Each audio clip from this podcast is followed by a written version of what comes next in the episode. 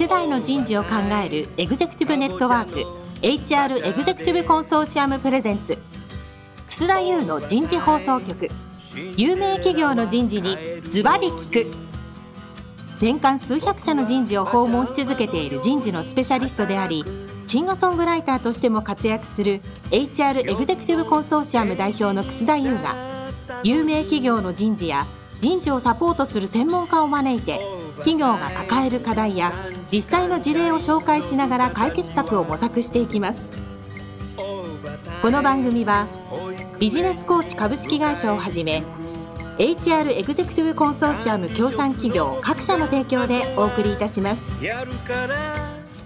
楠田優の人事放送局、有名企業の人事にズバリ聞く、パーソナリティの楠田優です。えー皆さんこんにちは。今日は先週、先々週からお送りしているテーマ、経営戦略と人材育成戦略の連動を考える。今日は第3回目になります。今日のテーマは KDDI におけるジョブ型導入と101の取り組みになります。早速ゲストの方をご紹介いたしましょう。KDDI 株式会社人事本部人材開発部長の千葉かっこさんです。千葉さん、今日どうぞよろしくお願いします。よろしくお願いいたします続。きまして、札幌ビール株式会社人事部長の内山由香さんです。内山さんどうぞよろしくお願いします。よろしくお願いします。内山さん、先週楽しかったね。そうですか。私も楽しかったです。やってるね札幌すげえ変わりそうだな。もっとやりたいことが出てきました、今。はい。ぜひ。ぜひね、これはもう終わりないので、はいどんどんどんどんやっていく、いろんなことをね、あの、ねアジャイルにやっていくってこと、トライアンドエラーやっていくってことなんじゃないですかね。はい。これは重要だね。面白いね。ワクワクするね。はい。本当に話してて私もやりたいことがいろいろ湧き出てきました。はい。ありがとうございます。さあ、それじゃあですね、今日は KDDI におけるジョブ型導入と101の取り組みですけども、えーいきなり内山さんにクイズです。えー、KDDI さんって言うとね、au が、まあ有名ですけども、もう一つね、私は重要だなと思ってるのが海底ケーブルですね。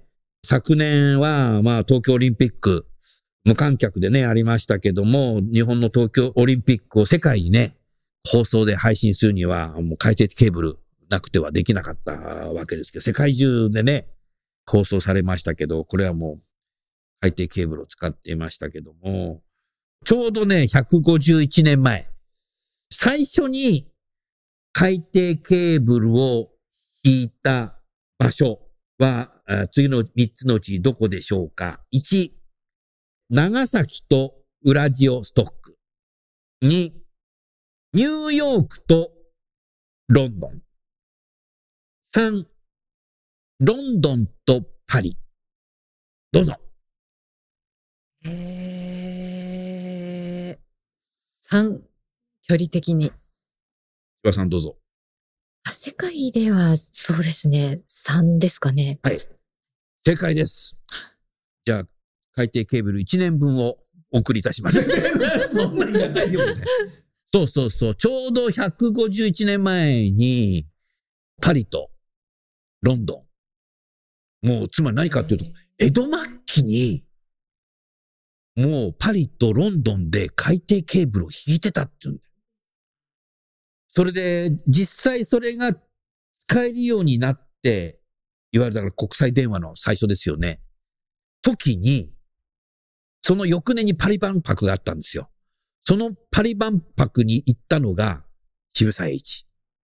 渋沢栄一は、もう江戸末期にパリ万博に行って、その展示を見てんですよ、絶対に。パリとロンドンの海底ケーブル。それを日本に持って帰ってきて。だから渋沢栄一さんも、そもそも KDDI って3つの会社がね、もう KDD とか DDI とかいっぱい、もう今すぐ説明できないけど、そもそもだからそれは渋沢栄一が関与してたもんね。そうですね。一番最初ね。はいだから、今はね、もう世界中で KDDI さんがね、一生懸命、うんかなりのところでね、もう90何パーセント日本は国際、そういう放送とかね、通信とか使えるようになったんじゃないですかね。すごいね。だからね、この、今日は札幌さんと KD さんずっと出てもらってますけど、まあ渋沢栄一さんって考えるとやっぱり150年。札幌さんも間もなく100創業150はい、そうでしょ？はい。海底ケーブルももう151周年ですよ、うん確か。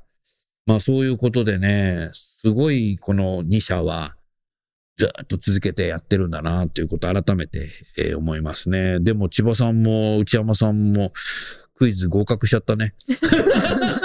外れたら面白かったなと思ったんですけど。はい。でも覚えてくれますね、リスナーの方もね。さあ、それじゃあ千葉さん。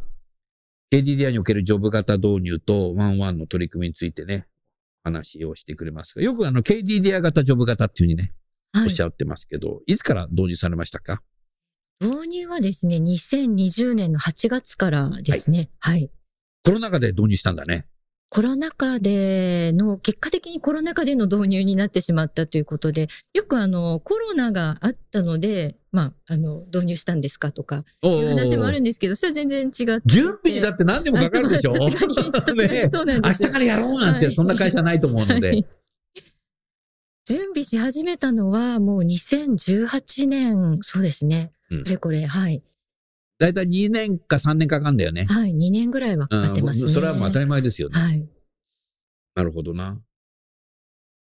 そもそもなんでこれを入れようとしたんですかえーやはりそれはもうあの 5G で、もうあらゆるものにこう通信がつながっていく中で、やっうんぱりあの事業としても通信を確認、単にこう土管屋として通信サービスを提供するだけではなくて、通信とまあ金融だったり、あのヘルスケアだったり、いろんなものをこうつなげて事業を拡大していきたいって言った時に、やっぱり外からこう専門の人をこう採用したいっていうのもありますし、うん。まあ、我々ずっとあの通信で生きてきた社員も、まあ、そういったことに興味がある人は、うん。あのどんどん自己研鑽とか、まあ、あするなりしてあの業務であの経験を積んでそっちの方向を目指していってもらいたいっていうのもあってなんかこうコンセプトとしてやっぱりプロを作って育てるっていうのと、あとまあ KDDI は本当典型的なこうジェネラリスト育成というかこうローテーションが結構多かったんですけれども、やっぱりそうじゃなくて、まあローテーションを否定するもんじゃないんですが、うんやっぱり社員として自律的にこうキャリアを形成していくっていうマインドをこう醸成して、自らこう社内でキャリア形成していくっていうあのメッセージが必要だなということで、はい、新しい制度を入れました。この 5G 通信を基軸に、金融もあり、コングロマリットになってきたんだよね。通信のコングロマリット企業だよね。はい、通信がセンターにあって、うんはい、でも考えたら auPay とか自分銀行って今までのローテーションじゃできないよねって。あの専門的なことはね。いおっしゃるき金融なんかわかんないよね、みたいな。はい。なので、ここ数年結構金融の経験のある方に、あの、キャリアサイドでね。はい、キャリアサイドで入っていただいて、ますよね。うん。そうか。確かにそうなってくると、やっぱジョブっていうことで、えー社内がそうなってると採用もしやすくなるもんね、キャリアってね。うん。ジョブのにした方が仕事が明確になるしね。あの、そうですね。明確に、まあ、社内で行くと、まだそこまですごく明確までは言ってないんですが、明確になりつつある。なりつつある。はい。っなるほど。ていうのは、KDDI の場合、かなりそのジョブっていうのを、大くくりに捉えてまして、うんあの、社内の中でも30の大きな専門領域を、ちそんなにあんの？ょっと少ないかなと思ってたんですけれども、うん30です。はい。うん今、設けてるのは。そうだよね。日本企業ってなんかあの、文系理系系で以上みたいな会社も結構あったりするんだけど。ねなるほどね。はい。うん。ジョブ型実際こう説明してって、え現場の方は皆さん賛成してくれたんですか？いやー最初はなかなか何を言ってるんだろうっていうあのー感じだった人事経験ない方にとっては一体何なんだろうな、みたいな、はい。自分は何が変わんのかなとか。そうですね。自分の上司はどう変わんのかなとか、はい。え、部下にどうすればいいのかなって、よくわかんねえなっていうのは正直なとこなんだろうね。はい。あとですね、やっぱりまあ、あの、いわゆる中堅社員以上になると思うんですけれども、まあ今までこう、ローテーションで会社からこう、まあここに移動してくださいということで、まあその中で一生懸命キャリアを積んできて、急に会社が専門性を高めてくださいって言い出すと、プロになってください。じゃあ私は何のプロなんだろうって、ちょっとこう困惑する、あの、社員も結構いました。今からですかって感じ、ええなる人もいたんだろうね。はい。かそこはもう丁寧に、あの、いやいや、プロにもいろんな定義もありますし、最初にお伝えしたのは、やっぱり自分のその、これまでのキャリアを棚卸しして、まあ、自分の強みが何なのかとか、あの、そういうことをやってくださいと。いきなりプロになってくださいっていうと、ちょっとハードルが高かったのでなる、ほど、なるほど。はい、かなりだから自分自身でも学ぶ意欲を高めていかないとはい、いけないだろうし、何が足りないのかっていうことも理解しておかなきゃいけない。はい会、社が全て面倒を見るっていうことではないんだぞとええいうことですよね。はい。なので、その、そのためにちょっと人材マネジメントというか評価も変えまして、うん今まではその半期に1回、まあ、パフォーマンス、成果で評価をしてたんですけれども、えっ、と、それだけだと、ちょっと高い、こう、挑戦をしなくなるっていうのもあって、わかるわかる。成果と挑戦っていうのを縦軸にしまして、あともう一個能力、まあ専門性というか、能力も評価していきましょうっていうことで、二軸であの見るっていうことを、実は今年度から始めていまして、そうすると、まあ自分の立ち位置っていうのが分かって、自分はここを目指したいって言った時に、そのギャップがより明確になって、じゃあそのために何をしたらいいのか。で、それが、まあ上司もその部下の成長を支援するために、まあ業務上でのアサイメントもあるでしょうし、まあこんな研修行ったらどうかっていうような、そのコミュニケーションをワンオンワンでやり始めています。そうすると札幌さんみたいに評価のための評価にならないように、い育成が基軸にするんだっていうこと。そうですねね。はい。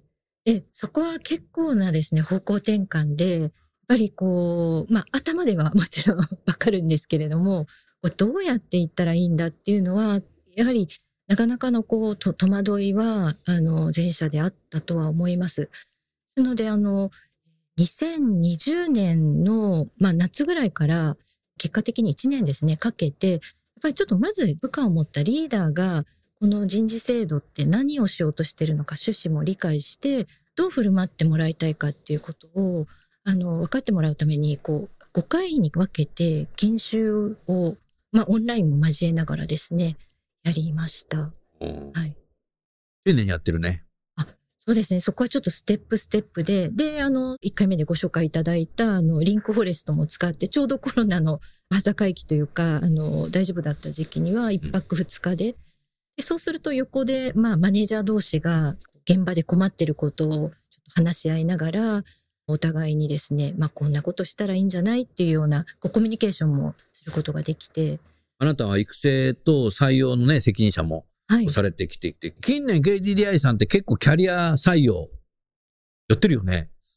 大きく数も増やしてきてまして、うん。もう10年前からすると、もう10倍ぐらい。10年前から比べて10倍い？や、KDDI さんの10年前ってすごい新卒中心主義。おっしゃる通りで、本当にあの、20名、30名ぐらいしか年間取っていなくて、キャリア採用は。で、ね新卒はまあ300名近くっていう、うん。はい、そんなバランスだったんですけれども、今、新人はど何人ぐらい取ってるの？大体。今はですね、新入社員はそんなに大きく変わらなくて、250人から300人ぐらいの間でも取でってるな。すごいね。キャリアは？キャリアはですね、今年度はですね、200名で、おはいお、はい。もうだんだん同じぐらいになってきちゃったじゃない？あそうなんです。で、来年度はもっと取ろうと思ってまして、倍ぐらいは目指したいと、400名ぐらいを。おはいお、なるほどな。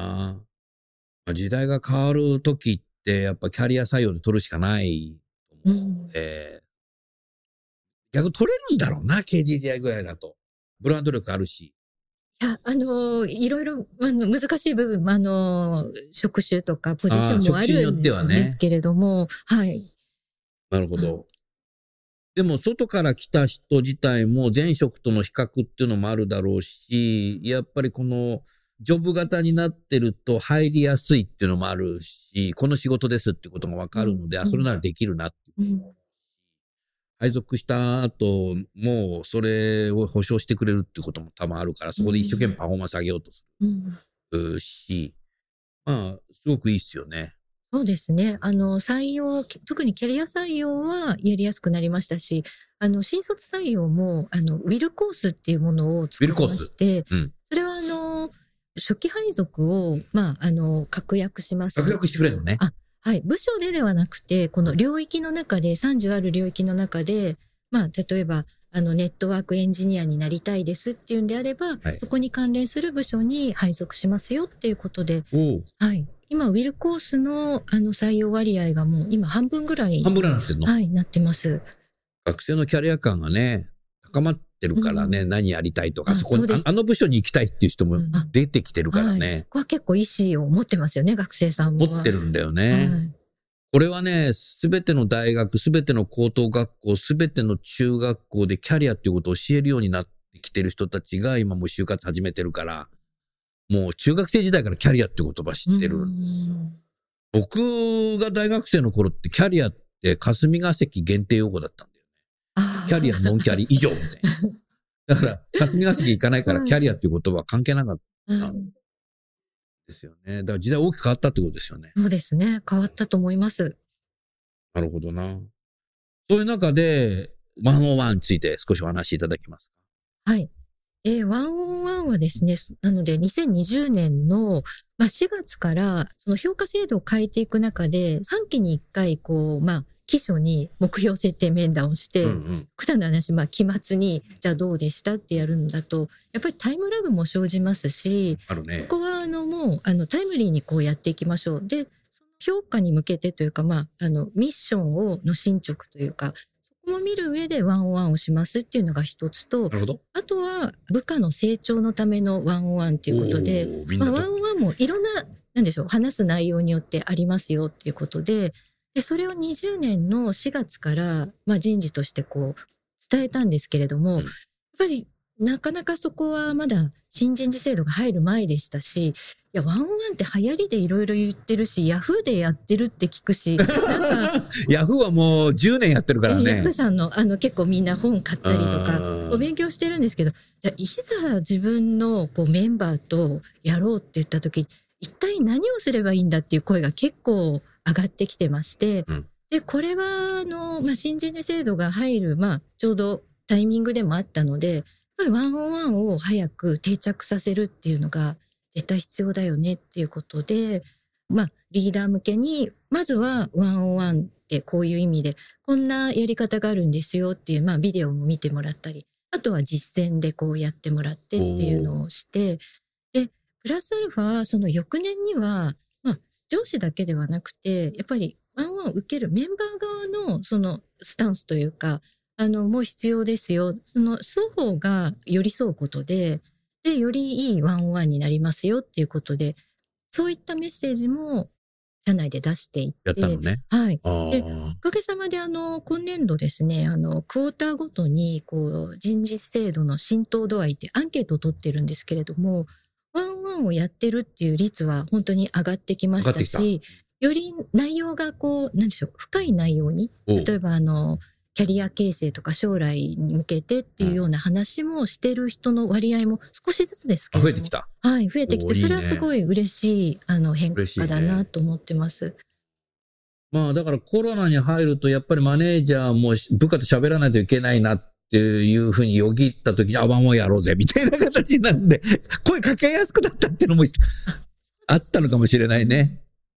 ね、オンラインでもね、あの、やることはできるもんねはい。うん。ちょっと少し前だったら、いや、会議室がないですとか、多分 そういう声がよ上くあったか。もしれないんですけれども。会議室がさ、もう人事がなんか採用の面接でみんなと押さえちゃってるからさ、とかって。内山さん笑ってるけど、どこの会社もそうこう今の時期特に。今の時期ね そうですね。できないよ、こんなの、うんみたいな。うん。そうだよ、もうそれ関係、それ言えなくなったもんね、今。うん。えなにあの、ちなみに人事もやってんの？人事もやっています。はい。あとは部下に対してやってるんだ。はい、やってます。マネージャーとやってんだはい。月に1回は、はい、ややってねってます。役員ともやるの？私もあの、その上司が役員なので、はい、役員とも、はい。やってんのね。はい。うん。役員も熱心だよね、今。エリアさんの役員ってすごい熱心な人多いよね。あ、そうですか。うん。いいよ。ありがとうございます。あの、ありがとうございますとしか、ちょっと今、答えが出なかったんですけど。うんはい。やっぱりそれ重要だよね。やっぱりワンオンワンは、あれ、内山さんのところも、千葉さんのところも、やっぱ口頭コミュニケーション？口頭。コミュニケーションって口頭コミュニケーションと文字コミュニケーションがあるけどもう、ん口頭です。口頭だよね。はい。口頭です。口頭だよはいね。うん。このコロナ禍でね、結構文字コミュニケーションになっちゃったとこ結構多いんだよね。文字コミュニケーションでやっぱ難しいのは、文字のが楽なんだけど、あの、日本って、パワハラになっちゃうことがあるんですよ、文字。うんもう言えないことなんか、わーって書いちゃうみたいな。気をつけなきゃいけないのと、これ平安時代だったら、17文字で心まで刺さ 刺されるような言葉を書くじゃない、みんな。ね？五七五でさ、五七五でさ、心まで響くようなメッセージ書けるさ、社員って多分いないんじゃないの？今の時代。え？春雨のとかそんな書かねえよみたいな。そうでしょ？だからやっぱり、こういうのがいいよね。電話でいいんだよ。みんな持ってるでしょ？電話。はい、電話は、はい電話屋さんだから。はい、あの、持ってます。はい。うん。だから画面なくても電話でもでいいから、口頭コミュニケーションをやっぱやらなきゃダメだね。ちょっとしたことって文字コミュニケーションも今できるんだけど、チャットとかさう、ん LINE とかいっぱいあるんだけどなんかね、企業によってはね、ワンワンをね、文字でやってる会社もあってさ、これ俺危ないよって僕言ったんだよね。わかるんだけど、はい。文字のがね、楽なんですよとかって言うけどさなんか文字の方が難しそうな気はするんですけどね。うん。で、何あなたは何俳句クラブなのっていう、俳句やったことありませんとか、それやめた方がいいよだからって。平安時代ならやってもいいけど、みたいな。それしかなかったから。すごいよね。俳句とかってね本当で。すね。うん。うん。なるほどな。内山さん何か、千葉さんにご質問ございますか？そうですね。あの、ジョブ型も導入されてるっていうことですけれども、やっぱりあの、どの層がやっぱりそこが一番メリットがある、そ成長って意味でいくとありそうですか？若手ですか？やっぱりまあどちらかといえば若手の方がですね。うん。うん。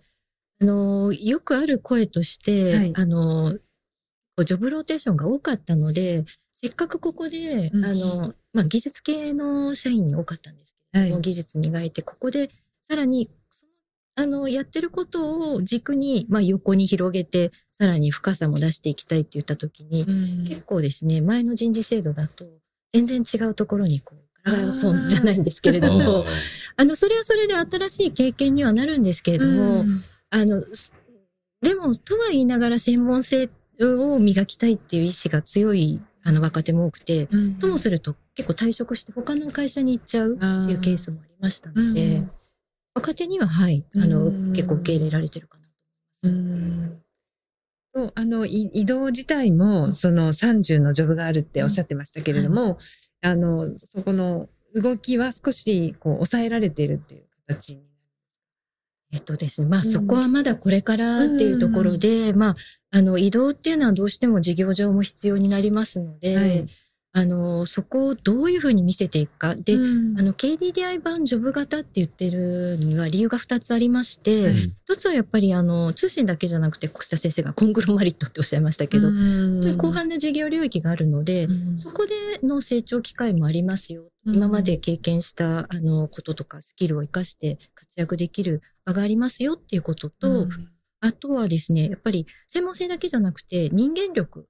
人間力っていうとちょっとオーバーに聞こえてしまうかもしれないんですけれども、やっぱりなんか一人でこう事業もできる、あの仕事できるわけではないので、パートナーシップだったり、チームビルディングだったり、そういったところはすごく重視しますよ。そういう意味でうん KDDI 版っていうのを頭につけてるんですね。なんかこう、KDDI 版とかね、富士通さんのやつも知ってるし、日立さんも知ってるけど、やっぱみんな違うんですよ。僕はそれでいいと思うんだよね。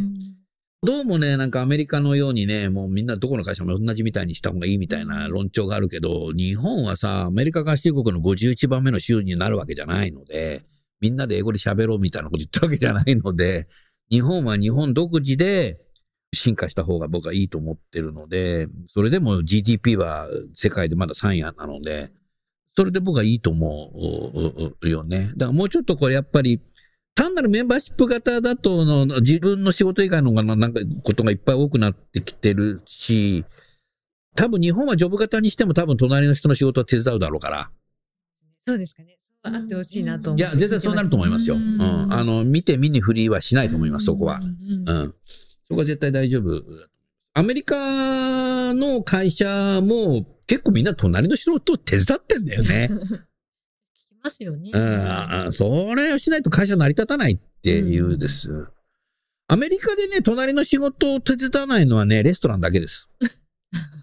よく言うんだけど、ラジオだから面白いから言いますけど、あの、アメリカのレストラン、例えばホテルに入ってるレストラン、外にあるレストランでもそうなんですけど、レストランに入ろうと思った時に自分で好きな席には座れないですよね。入り口に人が立っていて、誘導してくれますよね。はいここに座ってくださいってやる。それで、その誘導してくれた人に注文しようとすると自分は違うよっていうことになって、後で来るじゃないですか。うんその人に注文して、結局その人にチップ渡すことになるんですよね。で、日本人ってせっかちなんで、僕もせっかちなのかもしれないけど、食べると早く帰りたいなってのあるんだけど、えーっと、早くチェックアウトしたいなと思った時に、ちょっとこうレジ見るとレジに人がいないなと思っていて、さっきこれ席をね、連れてきた人にチェックとかってわ私の仕事じゃないって やるじゃないですか。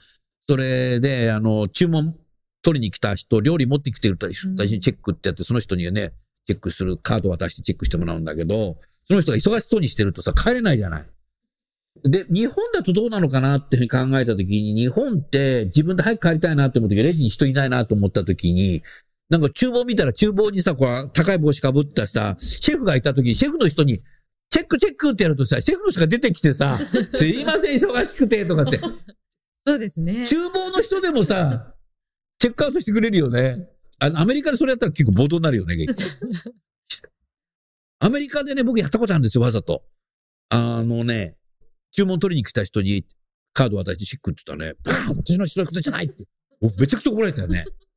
でもそれでもしてその人がやったらね、暴動になるんですよ。なるほど。うん仕事を取らないでっていうことになっちゃうんですかね。そうそうそう。うんレストランとかはね、絶対ね、無理なんだよね。うん。日本はね、日本、レストランでも厨房の人出てくるからね。だからメンバーシップ型になってんだよ、レストラン。日本は。そうですね。プロフェッショナルなんだけどね。うんだから、うんこれからさ、そういう形でさ、日本をプロフェッショナルにしてさ、ジョブ型に入れても、日本は絶対ね、レストランと一緒でね、手伝ってくれるんですよ。うん心配する人もたくさんいますからね。うんはい。レストラン行ったらわかる。うん 面白いのはない、これ。結構ね、僕ね、あの、アメリカ行った時レストランでね、実験するんですけど、結構ね、やってくんないよね。待ってろって言うんだよね。うんホスピタリティとかそういうなんかそのなんでしょうねこれはだから仕事感なんでしょうかやっぱりそれとも人としてのそのおもてなしの気持ちみたいなもんなんですか仕うん事感です無意識なよね。もてなしなんだろうな。はい無意識なね。うん意識的にやっそういうふうにしてくださいってマニュアルがなくてもやるよはね。いうんうん。だから日本のなんか国民性、うんアジアでも特殊だと思うな、これう。んアジアでもやらない国はやらない。だからそこは、あの、国として変えようっていうことじゃなくて、もうね、そういうふうになっちゃってんので、日本は。うん、だから、だから日本に来る外国人は、そういうことを見ながら、外国人でも空気読むよね。あ、日本ってそうなんだっていうことで、そういう日本が好きだっつって日本人にやってくるので、これから外国人採用するのにそんなことやっちゃダメだっていう人もいるけど、いやいや、日本に来たらみんなそういう日本、日本学んでくれるわけですよ。日本風になるし、で逆に日本からアメリカの会社に雇用されている、いわゆるもう、グリーンカード持っちゃってる人いるんだけど、何人も友達いますけど、向こうに合わせてるもんね。自分以外の仕事やんねえとかして だだから多分ね、やっぱり、そこの地域に慣れていくってことを考えた時に、日本は多分ね、ジョブ型やったって隣の人の仕事は手伝いますよ。どんなことでも手伝うと思うよね。見て見ぬふりはしない、忙しい人の手伝うんじゃないかなっていうふうに、そこを期待してますけどね。そうですね。うん。日本のいいとこですものね。そうだねはいさあ、あっという間に僕がいろんな話をしてしまったからかもしれませんが、時間になってしまいました。えー、千葉さんありがとうございます。ありがとうございました。最後、来週はね、最終回ですけども、女性部長が働きやすい環境とはということで、お二人にお話をお聞きしたいなと思います。えー最後にゲストの方をご紹介して番組を終わりましょう。KDDI の千葉さん、札幌ビールの内山さん、今日もどうもありがとうございました。ありがとうございはいました。ありがとうございました。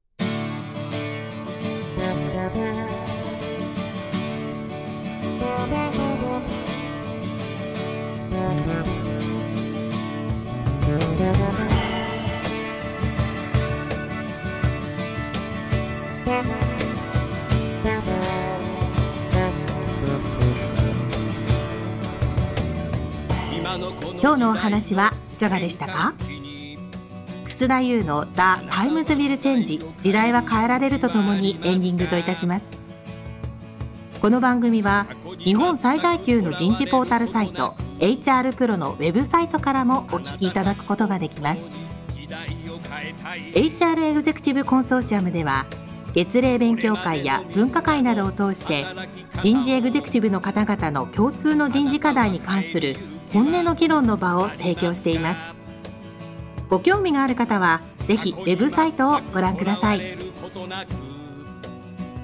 この番組は人と組織の生産性を高めるビジネスコーチ株式会社 HR エグゼクティブコンソーシアム協賛企業各社の提供でお送りいたしました。